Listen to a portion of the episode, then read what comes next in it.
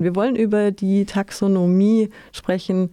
Ähm, Atomkraft wird jetzt als nachhaltig und grün eingestuft. Das hat die EU-Kommission am Mittwoch letzte Woche bekannt gegeben. Außerdem soll da auch Gas, sollen da auch Gaswerke darunter fallen unter diese Steuerbegünstigung. Das hat jetzt natürlich auch schon für Protest gesorgt. Es wirkt ja auch äh, sehr, sehr paradox. Ich habe direkt diese Assoziation, ich bin als Kind schon auf diese Anti-Atom-Proteste gegangen. Ähm, jetzt hat sich die Atomlobby in den letzten Monaten und Jahren so mehr und mehr wieder so äh, formiert und ist so in die Startlöcher gegangen, um Atomkraft als grün zu deklarieren. Äh, müssen wir alle Kämpfe eigentlich zweimal kämpfen? Ja, es sieht hier leider so aus, dass äh, die Sache mit der Atomenergie ja ein Dauerkampf eigentlich ist. Ähm, wir als Bewegung haben ja sowieso schon immer kritisiert, dass dieser Atomausstieg, der uns beschlossen ist, in Deutschland zumindest, ja eigentlich auch eine Mogelpackung ist. Ähm, Tatsache ist natürlich, dass jetzt Ende letzten Jahres wieder drei AKWs stillgelegt worden sind. Drei andere sind noch bis Ende 22 mindestens am Netz. Aber es wird ja völlig ausgeblendet, dass äh, zumindest zwei Uranfabriken, eine hier bei mir und bei mir im Münsterland, ich wohne ja in Gronau im Münsterland, also hier in Gronau läuft eine Uranfabrik weiter und in Niedersachsen im Emsland ist eine weitere Uranfabrik. Für die beiden Anlagen gibt es keinerlei Stilllegungspläne. Das heißt, trotz beschlossenem Atomausstieg können diese beiden Atomanlagen erstmal unbefristet weiterlaufen. Ähnliches gilt auch noch für den Forschungsreaktor in Garching. Äh, der ist ja auch noch weiter am Netz, da gibt es auch noch keinen richtigen Stilllegungsplan. Das heißt, ähm, nach wie vor wird aus Deutschland dann Nuklearbrennstoff für AKWs in aller Welt produziert.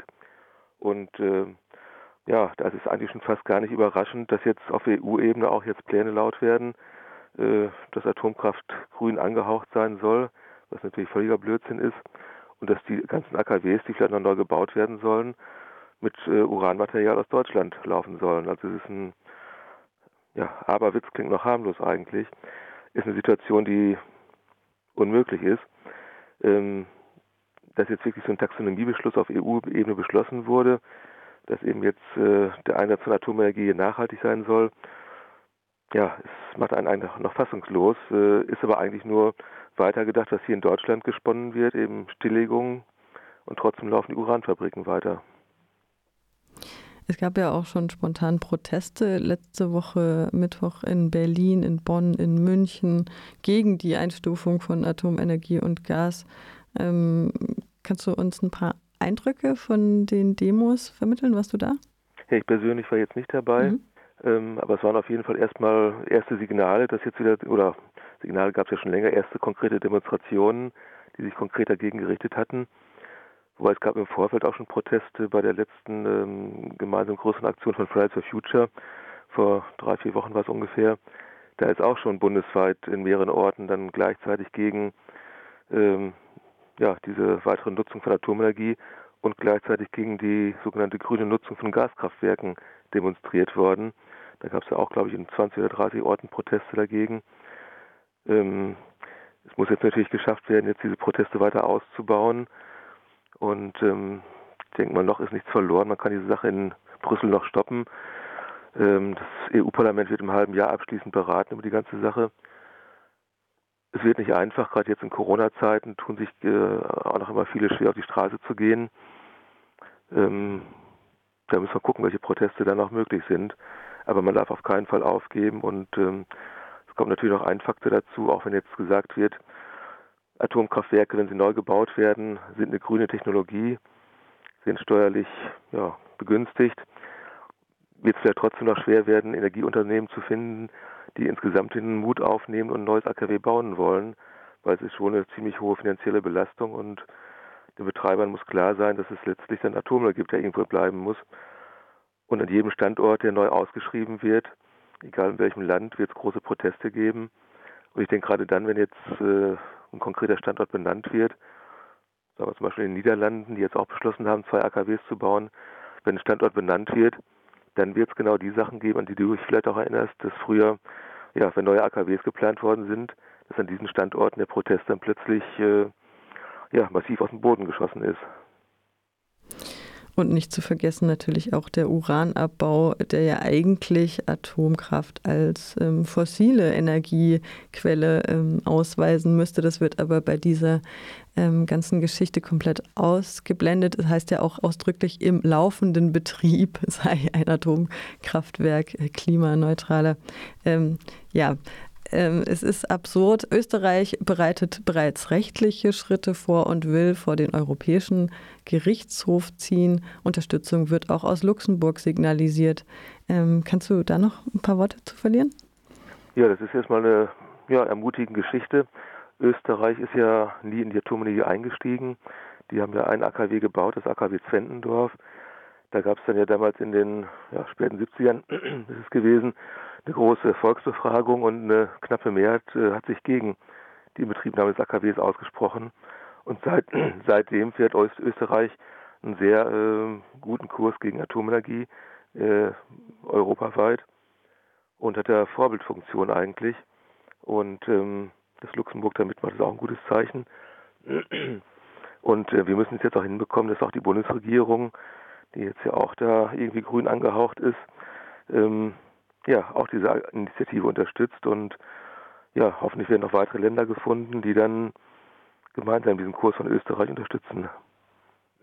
Was sind dann eure nächsten Schritte in dieser Sache?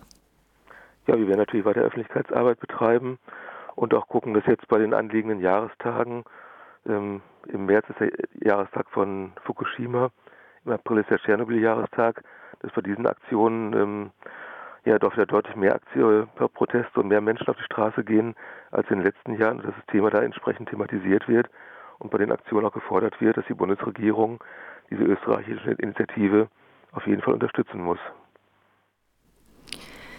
Es wird ja immer argumentiert, dass ähm, die europäische Energiepolitik noch nicht so weit sei. Vor allem Frankreich wird ja auch federführend genannt als ähm, große Atomnation. Ähm, aber dann im Umkehrschluss eben Steuerbegünstigung da ähm, zu schaffen auf EU-Ebene, das kann es wirklich nicht sein. Wie, wie, wie könnte es denn besser laufen? Ja, bei Frankreich muss man zunächst erstmal sehen, dass äh, da natürlich auch ja, militärische Interessen hinterstecken. Ähm, Frankreich ist eine Atommacht, Atomwaffenmacht. Die brauchen erstmal die AKWs und Atomanlagen, um eben das Material für ihre Atomwaffen produzieren zu können.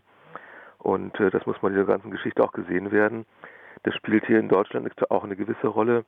Gerade die Uraneinreichungsanlage, die hier in Krona weiterläuft und auch weiterlaufen soll, ähm, die arbeitet mit derselben Technik, ähm, die auch äh, im Iran zum Einsatz kommt gerade im Iran, äh, heute gehen die Atomverhandlungen da ja auch wieder weiter, äh, besteht die Gefahr, dass mit den iranischen Atomanlagen Uranhof für Atomwaffen produziert werden soll. Wie gesagt, die Technik in Krona ist entsprechend und äh, auch hier steht im Hintergrund, dass äh, wir hier militärische nutzbare Anlagen haben. Und äh, das muss man bei diesem Aspekt sehen, dass jeglicher Ausbau der Atomenergie eng verquickt ist mit der militärischen Atomwaffennutzung. Davon müssen wir runterkommen. Wir müssen ja, was jetzt global ja sowieso wichtig wäre, abrüsten. Wir müssen Nuklearprogramme im militärischen Bereich runterfahren. Dann wird sich automatisch auch dieser Aspekt mit dem sogenannten zivilen Atomkraftbereich reduzieren. Und wir müssen eben hinkommen und die ja, wirklichen grünen Technologien, Sonnenenergie, Windenergie, die müssen weiter massiv ausgebaut werden. Und die müssen auch bei uns in der Bundesrepublik bundesweit ausgebaut werden. Es kann nicht sein, dass äh, die Bundesländer im Süden sagen, bei uns geht das alles nicht. Wir lassen jetzt den Windstrom in Norddeutschland produzieren, wie es jetzt der Fall ist, und dafür werden dann wieder breite ähm, Stromtrassen quer durch die Republik gebaut. Da gibt es ja auch breite Proteste dagegen. Es macht doch wirklich keinen Sinn, dass jetzt ja die Windräder wirklich im Norden gemacht werden, die im Süden klinken sich aus und dann eben es Hochspannungstrassen oder auch Erdkabeltrassen quer durch die Landschaft geschlagen werden. Also da muss eine bundesweite Bereitschaft hochkommen, die Windenergie auch überall zum Einsatz zu bringen. Also eine Dezentralisierung der genau. Energieversorgung im Grunde.